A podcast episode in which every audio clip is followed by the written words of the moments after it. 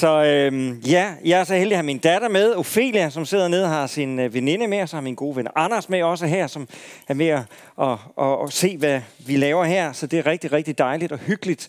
Og så er jeg så heldig at få lov til at kende rigtig mange af jer øh, og, og møde forskellige steder. Så det er simpelthen en, øh, en rigtig stor gave. Jeg har så heldig at have fem børn, så det er, det er heller ikke så let. det er sin håndfuld, øh, skal jeg sige. Men, øh, men det er gået godt, øh, sådan rimeligt, tror jeg nok. Er det ikke det, Ophelia? Sådan, sådan rimeligt. Øh, så vidt jeg ved i hvert fald. Yes. Det, jeg gerne vil øh, tale omkring her i aften, det er...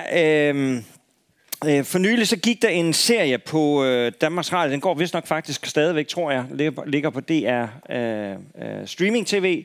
Den hedder Insektleders Hemmeligheder. Hvor mange har set den? Må lige prøve at se. Det er sådan, øh, ja, pænt, pænt stykke af, der har set det. Dem af der kan se den, I kan se den inde på DR Streaming TV. Hovedpersonen i Insektleders Hemmeligheder, det er Roald Bergman. Øh, Roald, han er en anden af, af mine venner, men vi står, øh, kan man sige, sådan lidt øh, forskellige steder, men øh, jeg har faktisk været ungdomspræst i Pinsekirken i Rønne, som et eller andet sted er en af omdrejningspunkterne i den her dokumentar. Øh, og dokumentaren handler øh, meget om Roalds historie, fordi Roald kom ind i kirken, dengang jeg faktisk var ungdomspræst. Og, øh, og så rejste jeg derfra, og så skete der lidt forskellige ting, og sagde i kirken. Og der skete også noget, hvor at, at tingene gik over gevind. Og hvor det gik for langt, og øh, hvor at man blev sådan meget over øh, radikale øh, og ligesom dermed var med til at skabe en, en kultur for nogle af de unge. Det var ikke alle de unge, men nogle af de unge blev der sådan en kultur, som var sådan lidt lukket, og var sådan en os og dem, og vi skal gå med korset ned gennem gaden, og det er her, smerte, herter, kan jeg huske, de sagde dengang, og det var sådan meget, øh, meget radikalt. Øh, og, øh, og kom også ud af, af kurs, kom ud af balance, og, og for Roras vedkommende, så endte det med, at han, øh, øh, om han blev smidt ud, eller han blev bedt om at gå ud, eller sådan noget. Det, det bliver sådan en diskussion omkring ord, om han bliver nødt til at forlade kirken, og øh, forlader stedet, og ender i processen med at miste sin tro. Øh, og, øh, og så den her dokumentar, det er så en, en måde, hvor han forsøger at ligesom finde tilbage til sin rød, også fordi han har en helt vild sideløbende, er der en helt vild personlig historie, som jeg ikke skal røbe her, men som er, som er meget speciel. Så, øh, så det er virkelig en interessant dokumentar. Det, der slår mig i den her dokumentar, når jeg ser den, det er jo, det, det repræsenterer sådan, jeg kender alle, der med i dokumentaren stort set. Øh, og, øh, og, og jeg kender miljøet, og kender tingene, og så videre, den måde det var. Og, øh, og det, der slår mig, når jeg ser den, det er jo det her med, hvordan kan tro forblive en gave, frem for at blive til et fængsel? Tro på Jesus, synes jeg, er en helt fantastisk ting. Det, at Gud han har skabt os. Det, at, øh, at Gud altid allerede har elsket os at du behøves ikke at gøre dig fortjent, du behøves ikke at skulle få gode karakterer eller være noget særligt. Det du kan få lov til, bare at være det menneske du er, og alligevel er du elsket. Alligevel er Gud givet sin søn Jesus Kristus. Det synes jeg er en helt fantastisk gave, som jeg vil ønske, at alle mennesker i, ikke bare kongeriget Danmark, men i hele verden vidste. At alle vidste, at de altid allerede er elsket. At de på forhånd er accepteret, at de på forhånd er anerkendt, at der er et formål med deres liv, at de ikke skal bære byrden af vægten over deres liv, det skal lykkes eller ikke lykkes. Det er ikke den byrde, de selv skal bære, men at de kan få lov til at opleve, at mit liv, det er i Guds hånd. Så hvis det her det ikke lykkes, jamen så er jeg stadigvæk ikke en fiasko. Så har, er Gud der stadigvæk og bærer mig, selvom det måske ikke lige blev den uddannelse, jeg regnede med, eller jeg ikke lige lykkes med det job, eller det der parforhold, det, det, det forliste, så alligevel så bærer Gud mig og holder mig i sin hånd. Det er en fantastisk gave, som jeg ønsker for hvert eneste menneske. Men samtidig må jeg også erkende, at nogle gange, så kan troen, også selv troen på Jesus, blive til et fængsel, hvor mennesker oplever øh, skyld, de oplever skam, de oplever manipulation. Mennesker, som bliver buret inde i meninger, de bliver buret inde i holdninger, de bliver buret inde i væremåder, som ikke er deres, og hvor man gør ting bare fordi de andre de gør det. Og man følger med flokken, og man godt kan lide fællesskabet, og fællesskabet er så godt, så, så man tager ligesom det hele med, for det man er nødt til for at få del i fællesskabet, så må man også ligesom gøre, ligesom fællesskabet gør. Hvor man på en eller anden måde giver afkald på ens egen kritiske refleksion, eller ens egen øh, tænkning, eller ens egen åbenhed øh, af forskellige grunde. I forbindelse med Roals øh, dokumentar her har jeg fået mails fra nogle af folkene. Jeg ved, at Roal har fået rigtig mange mails fra mennesker, der kunne identificere sig med Roals historie. Og som fortæller historier om, hvordan de vokser op med skyld og skam og manipulation, og synes, at det har været forfærdeligt at vokse op i et trosammenhæng, i et kristen trosammenhæng, sammenhæng, og synes, det har været forfærdeligt forkrøblende, hvad de oplevede, og hvordan at de oplevede negativ social kontrol, øh, er der mange, der har fortalt om. Og det ledte mig til det her spørgsmål, jeg tænkte, hvordan er det, at vi fremmer troen som en gave, og modvirker, at tro kan blive et fængsel? Og det er et meget, meget, meget stort spørgsmål, som øh, vi skal bruge de næste øh, hele natten på at tale om, hvis vi skulle bare komme sådan en lille smule rundt. Det vil jeg gerne skåne jer for. Men jeg vil gerne tage et aspekt op. Og øh, det aspekt, jeg gerne vil tage op, det er, at jeg vil faktisk godt tage vores Guds billede op. Fordi i bund og grund, det vi tror, og den måde, vi agerer på, går rigtig meget tilbage til den måde, vi ser Gud på. Vores gudsyn har en indflydelse på hele vores tænkning og hele vores kultur, og derfor så vil jeg gerne tage det op. Jeg kunne godt tænke mig, jeg håber, når du går herfra i aften, at du har fået lyst til, at hvis du ikke allerede er på det, men så at du har fået lyst til at genoptage eventyret. Ikke eventyret som en fantasirejse eller fantasihistorie, men eventyret i den forstand at være på en rejse, som du ikke helt ved, hvor ender, og som du ikke helt ved, hvad der sker undervejs på. Og derfor så er du på den rejse og tænker, det her, lad os se, hvor det bærer mig hen. Fordi jeg tror, at den kristne tro er kaldet til at løfte os og bære os steder hen, som vi ikke havde regnet med. At bære os hen, hvor vi øh, ikke har set os selv være. Og jeg tror, at den kristne tro, den altid må indeholde en ydmyghed og en nysgerrighed, som, hvor vi ikke har regnet det hele ud hvor vi er klar over, at Gud altid er større. Og det er invitationen til eventyret. Er I alle sammen med? Klar? Der er ikke nogen, der er gået nu, og alt muligt andet? Nej, godt. Sådan. Uh, Hasse, hvis jeg nu kommer til at tale for hurtigt, så gør du lige sådan her, sådan meget tydeligt, så jeg ser det. For jeg kan godt nogle gange, når jeg føler, åh, oh, jeg skal nå at sige en hel masse, inden tiden er gået, så skruer jeg bare op for stemmen, altså hastigheden, og så kan jeg tale ekstremt hurtigt. Det kan jeg. Jeg kan tale meget, meget, meget hurtigt, det kan jeg. For det er sgu løgn. På et tidspunkt så var jeg freelance ansat inde på Danmarks Radio, og så lavede jeg højmessen, gudstjenesten, højmessen på P1.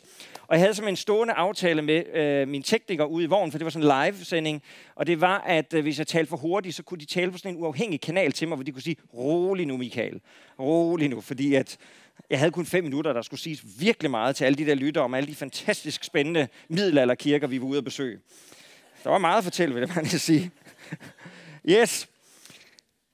Sekter, de er de færdige svars paradis.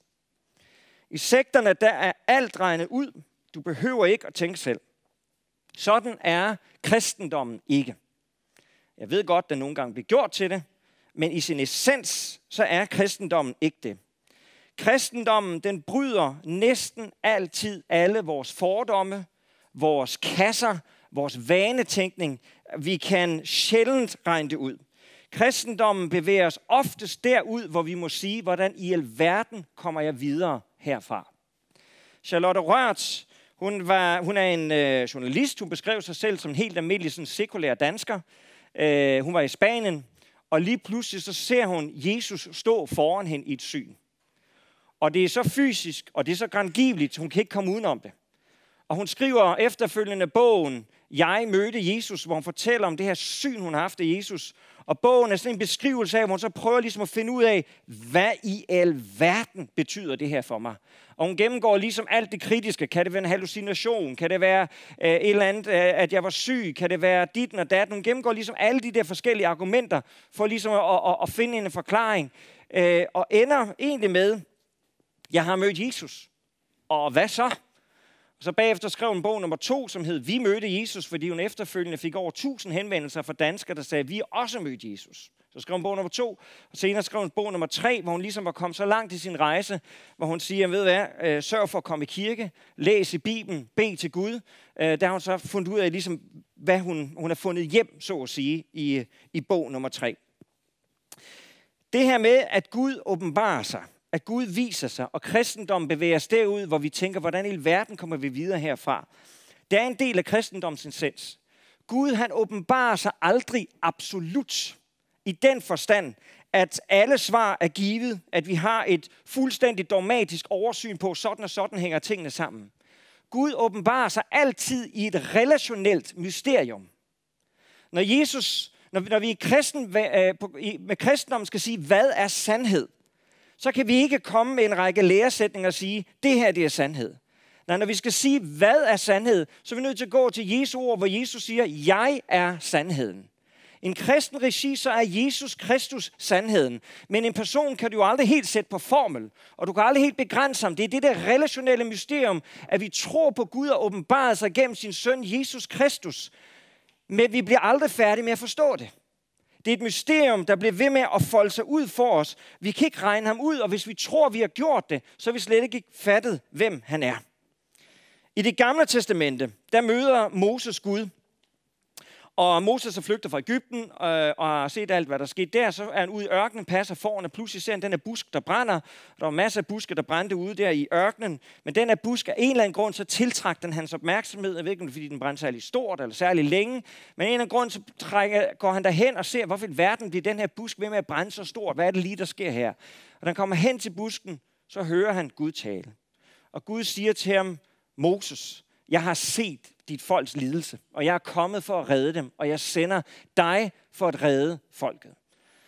Og Moses siger, nej, ikke send ikke mig, ikke mig Gud, send en anden, og så videre. Men, og, og, og så til sidst, så spørger Moses og siger, men, men, men Gud, hvad, hvad er dit navn?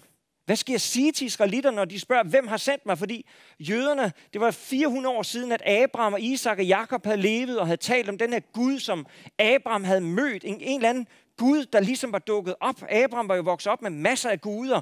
Og pludselig var der én Gud, der siger til ham, forlad dit land og drag til det her sted. Nu var det altså i Ægypten, hvor der var masser af guder.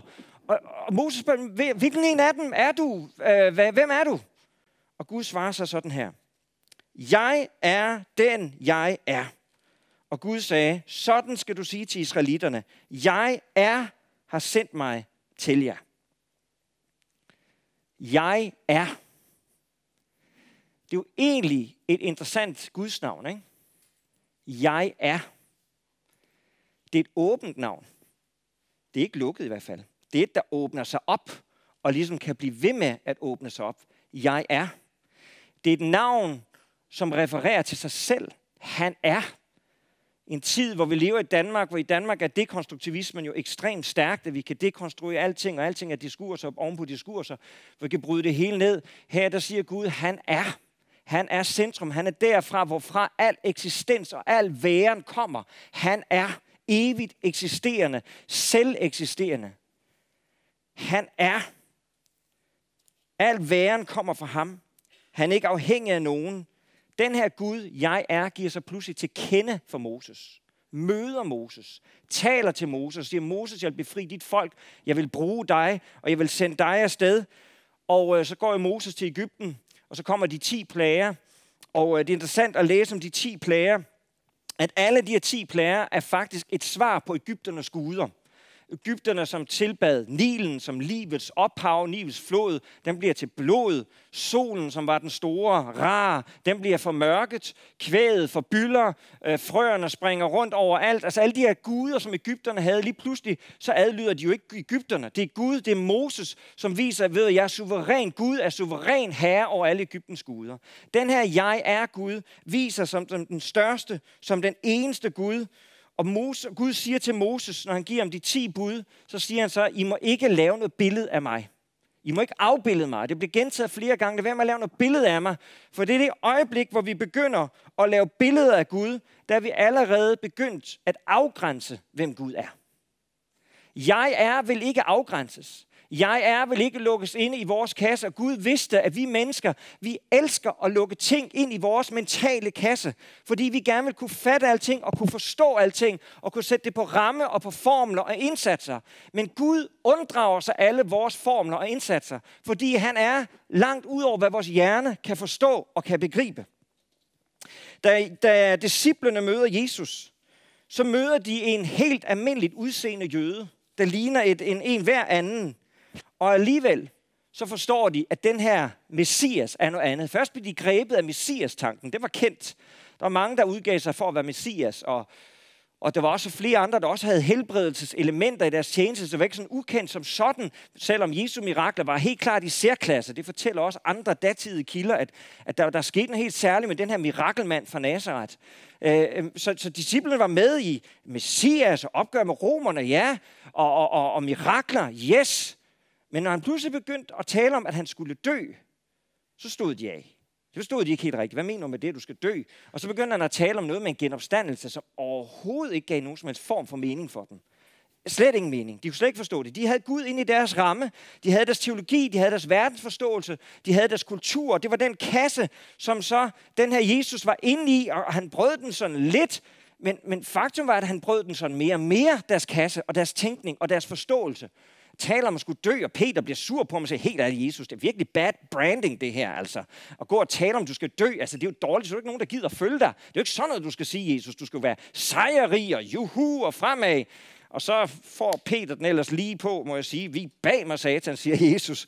Øh, du, øh, øh, du taler ikke, du taler som mennesker tænker, som mennesker forstår, ud fra den menneskelige forståelsesramme. Jesus dør, og disciplene er lamslået. Hele deres teologi, deres tænkning, deres forståelse, Messias, han er død.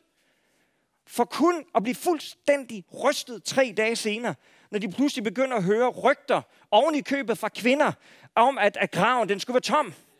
Og når jeg siger ovenikøbet for kvinder, så er det altså fordi, at jeg beklager meget, kære kvinder, men kvinder havde altså ikke den samme status som mænd, og heller ikke i et vidne i en, i en sammenhæng, så var kvinders vidneudsagn kun af halv værdi i forhold til en mands vidneudsagn. Men det ser Gud stort på. Han vælger kvinderne som de første, juhu, til at skulle bevidne, at hans søn Jesus Kristus er opstået fra de døde. Og, og disciplene aner ikke, hvad de skal gøre med det. De har ikke rammen til at forstå det. De er helt forvirret. Pludselig står Jesus imellem dem, hvor de, hvor de er inden for et rum. Og Jesus står der, og de tror først, det er et spøgelse, som de ser. Og de kan ikke fatte det her. Og de står og går helt i stå, og Jesus han siger, her, her er jeg. Og, og, og han taler til dem og siger, nu opfylder jeg det, som jeg sagde til jer, at jeg vil dø, jeg vil opstå. De kan stadig ikke fatte det, og så siger Jesus, har jeg noget, jeg kan spise? Og så er der nogen, der giver mig et stykke brød, og så spiser han brødet. Og jeg, jeg tør ved med, at der er aldrig nogen, der har nærstuderet et stykke brød, der bliver spist, som disciplene nærstuderede det brød. Det er, de ser, at han spiser.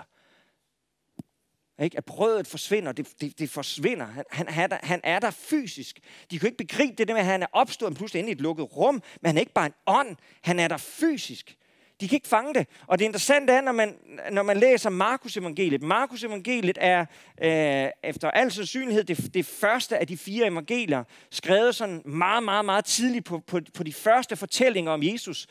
Og Markus evangeliet stopper sådan meget abrupt. Så opstod han fra de døde. Ja, det gjorde han så. Og hvad betyder det så? Ja, det skal vi jo så finde ud af, hvad det betyder.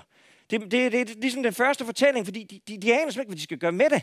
Men når du så tager Johannes evangeliet, som så er skrevet væsentligt senere, fordi Johannes blev meget gammel, og skrev det, da han var omkring 90 år gammel, når han så skriver sig, der er der blevet været tid til refleksion, til overvejelse, til tænkning, til teologisk forståelse, så fanger sig, yes, Jesus, han er jeg er, så, så, lægger, så taler han om der, hvor Jesus siger, jeg er livets brød. Jeg er verdens lys. Så griber han fat i den gamle jeg er, og man begynder at se et, et billede af Jesus, der tegner sig, som, som Johannes folder ud.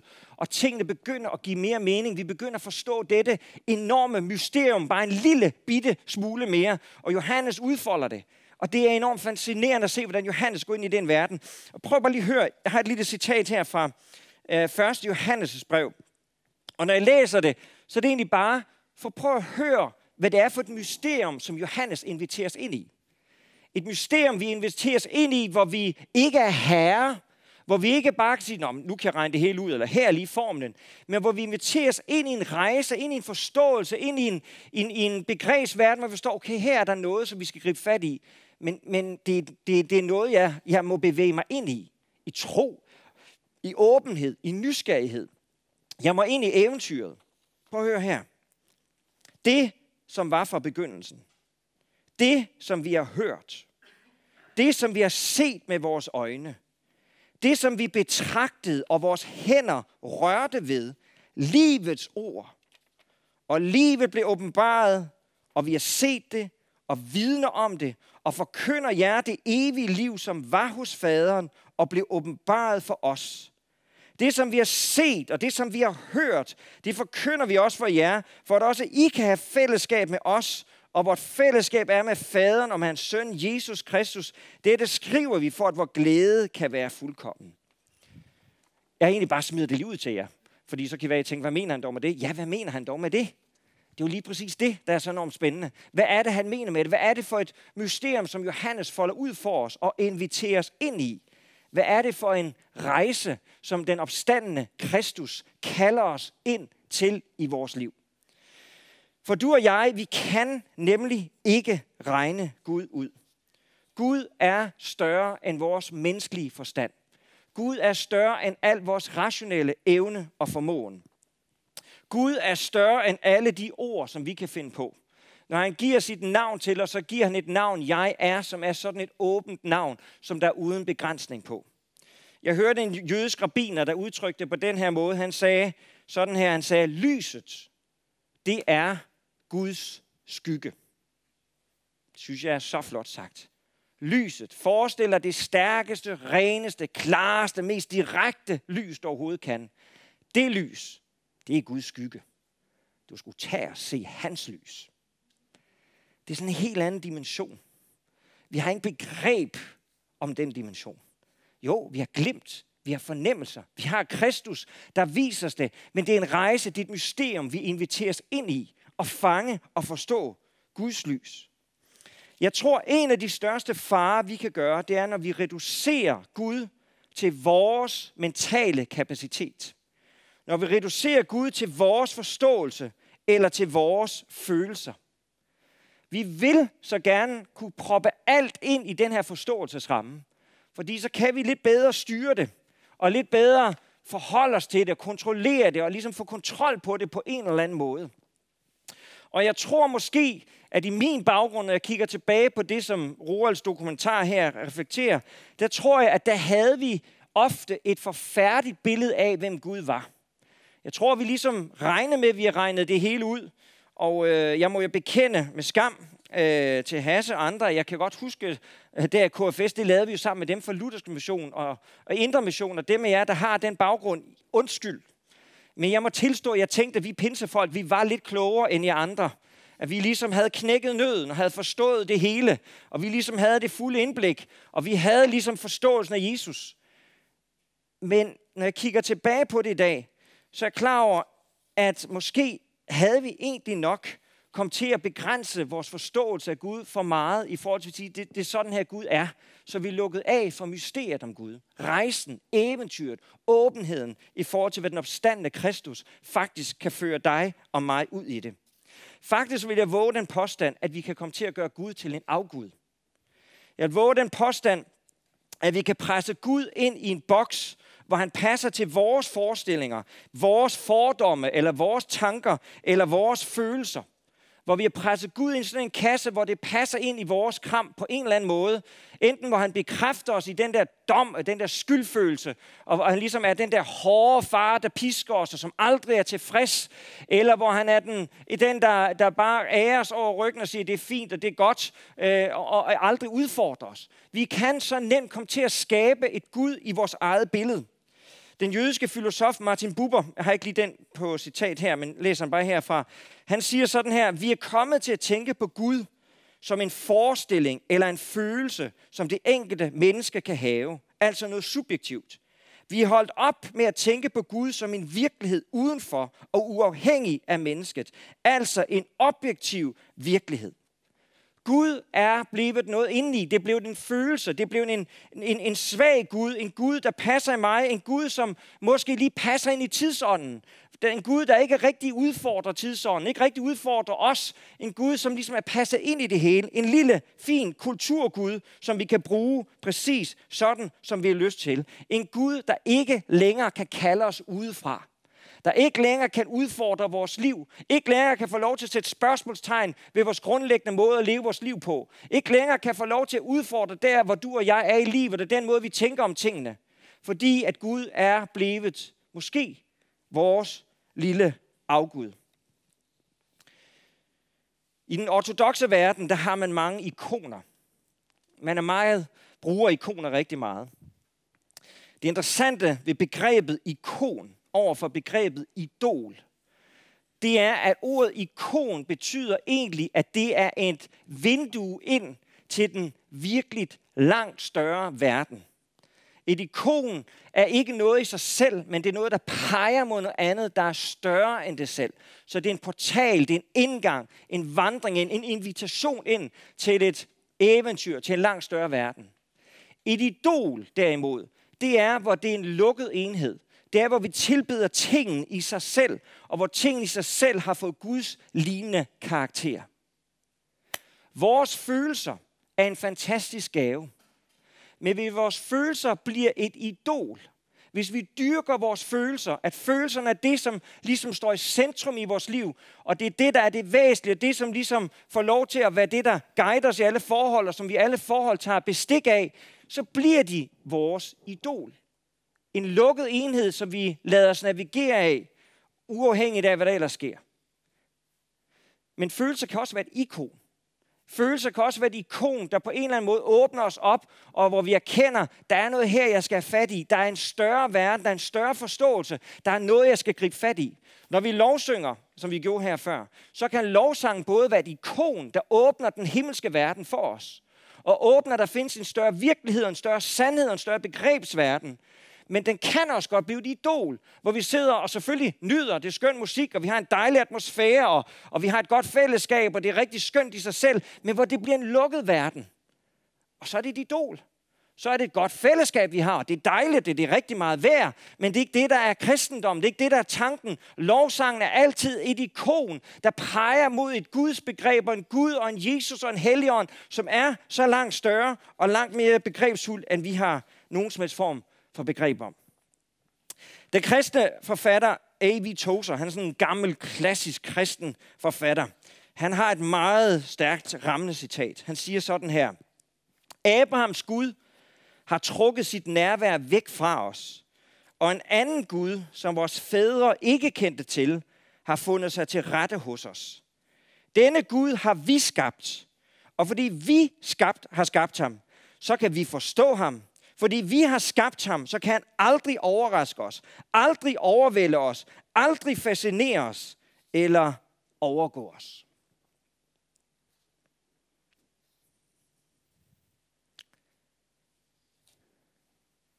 Det er en hæftig sætning.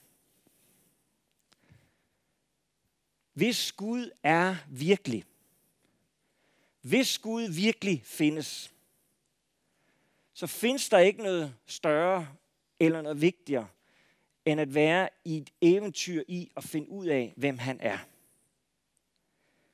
Hvis Gud er virkelig, så er vi begrænset. Og så er vi inviteret, hvis den kristne Guds begreb er det rigtige, at Gud har sendt sin søn Jesus Kristus, så er det fordi, at den evige, uforanderlige Gud, han har meddelt sig til os. Han vil os. Ligesom han talte til Moses i busken, hvor han siger, Moses, her er jeg, dette er mit navn. Så vil Gud os. Gud har meddelt sig til os igennem sin søn Jesus Kristus. I salme 46, vers 11, der står det, stands og forstå, at jeg er Gud. Hvordan gør vi det? Jeg tror, Gud har meddelt sig til os igennem naturen. Jeg tror, han har meddelt sig til os igennem vores samvittighed. Jeg tror, han har meddelt sig til os igennem et aftryk i andre mennesker omkring os. Der går lige for tiden den her dokumentar biografen The Cave. Jeg har ikke set den, men jeg har hørt utrolig stærke beretninger for den, og tænkt, jeg skal se den, hvor man følger en muslimsk læge under den syriske borgerkrig, hvor der falder bomber ned, hvor hun driver et undergrundshospital. Helt fantastisk. Det er jo et Guds aftryk i det menneske som vidner for mig om, at Gud er Guds aftryk, som vidner om Guds natur og Guds væsen i et andet menneske. Men Gud også, har også talt til os helt konkret og helt specifikt igennem Jesus Kristus. I den kristne tro, så er der en kerne, som ikke står til meget diskussion, som alle kristne er enige om. Protestanter, ortodoxe, katolikker, whoever, alle kristne er enige om, at Jesus Kristus at Gud, der er kommet i kød og blod, at han døde på korset, og at han opstod igen tre dage efter. Det er kernen, som vi alle sammen egentlig siger, ja, det er sandt. Og den kerne er en enorm stor invitation til at bevæge sig ind i og udforske og finde ud af, hvad den betyder. For udenom den kerne, der har vi det, som vi kalder fortolkninger hvor vi har vores forskellige fortolkninger af, hvad den her sandhed, den åbenbaring, den Kristus, hvad han betyder, der er der forskellige fortolkninger. Udover fortolkningerne, der har vi en anden cirkel af forskellige tilegnelser af fortolkningerne. Så vi gør tingene på forskellige måder, men vi refererer alle tilbage til den samme kerne. Gud, han har ikke efterladt os faderløse. Han har ikke ladt os bare sådan stå i det blanke og sige, nu skal I prøve at famle jer frem til mig. Nej, han har givet os sin søn, og han har givet os sit ord. Og ordet er givet til os til at tale til os. Og vi er altid nødt til at læse ord. Vi læser altid ordet i den kontekst og den tid, som vi befinder os i. Så vi inviterer os hele tiden til at læse ordet, fordi de samme ord, det samme ord skifter i, de, i vores forståelse, der hvor vi befinder os på rejsen. Det er et levende ord, det er ikke et statisk ord. Det er et ord, der inviterer til en rejse. Og han har givet os Helligånden. Helligånden, der vil tage af Kristus og åbenbare Kristus for os. Han har givet os fællesskabet kirken, menigheden, det som I oplever her, connect-grupperne, som vi har, hvor vi sammen kan få lov til at dele med hinanden, tale med hinanden og hjælpe hinanden i den rejse, at finde ud af dette mysterium og sige, hvem er den her Gud, som vi følger? Hvem er den her Jesus Kristus? Hvad betyder hans opstandelse? Hvad betyder det i dag, når så mange unge mennesker er så optaget af klima øh, og klimakatastrofer, er fyldt med frygt og angst. Hvad siger det kristne håb ind i den tid? Hvad er der håb at tale om der? Hvad betyder kristig opstandelse ind i forhold til klimadebatten? For eksempel øh, i depressionen, i frygten for, at det hele det går, bliver ødelagt. Har opstandelsen noget at sige os i den sammenhæng? Hele den der rejse i vores tid at finde ud af, hvem er Gud? Hvad er Kristus? Hvad er det, der taler til mig? Det er det, du og jeg bliver inviteret ind i. Helligånden elsker at føre os på rejse. Og føre os de mest uventede steder hen. Og måske når lovsang kører, eller måske når vi tager vores bibel frem om aftenen, eller vælger at bede en bøn, så er det der, vi siger, Gud, Helligånd, tak fordi du er her. Jeg vil gerne tage imod invitationen til at være på eventyr. Jeg vil gerne blive udfordret i mit liv. I salmernes bog, der læser vi et sted, hvor David han siger sådan, han siger, Herre, vis mig, om jeg følger Augusts vej. Vis mig, om jeg følger Augusts vej. Vis mig, om den vej, jeg går på, er den rette vej, eller om det er en afgudsvej. Og det er en vigtig bøn at sige, herre, har jeg fået for lille billede af dig? Må jeg få lov til at få et billede af dig, så du faktisk kan få lov til at udfordre mig? Så du kan få lov til at skubbe mig, få lov til at kalde mig, og få lov til at drage mig steder hen, hvor jeg måske aldrig nogensinde har drømt om, at jeg skulle være. Og nogle gange der, der kan Gud tage dig og mig de mest uventede steder.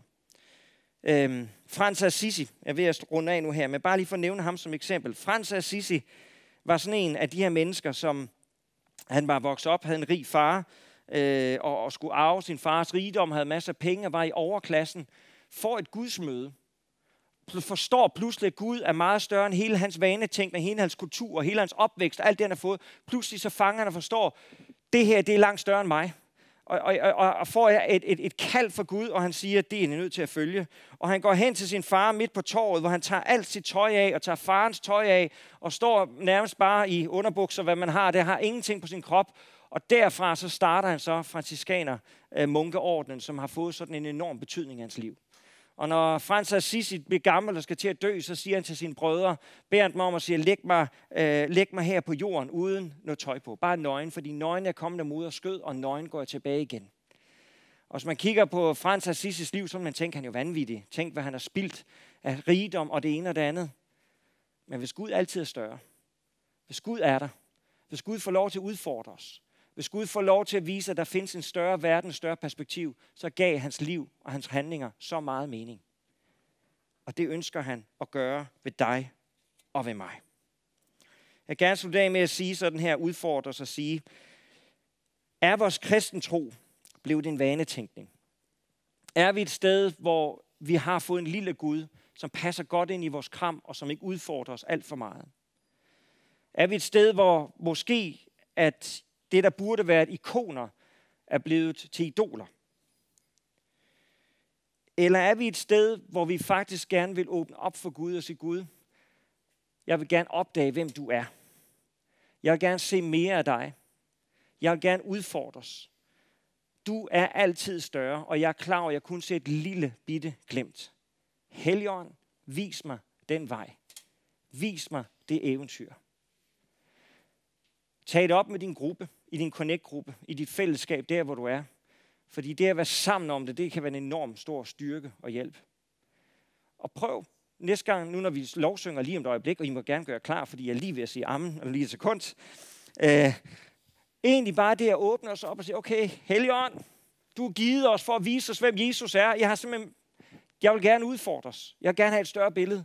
Og det er jo ikke sådan, at det sker sådan her. Nogle gange er vi så utålmodige, så skal det ske bang, så skal Gud vise os det. Det er jo ofte nogle gange en rejse, som vi ikke ved, hvor starter, hvor den tager os hen. Men det er det, vi er inviteret til. Har I lyst til at være med på eventyret? Kristus skuffer ikke. Den, der søger, skal finde.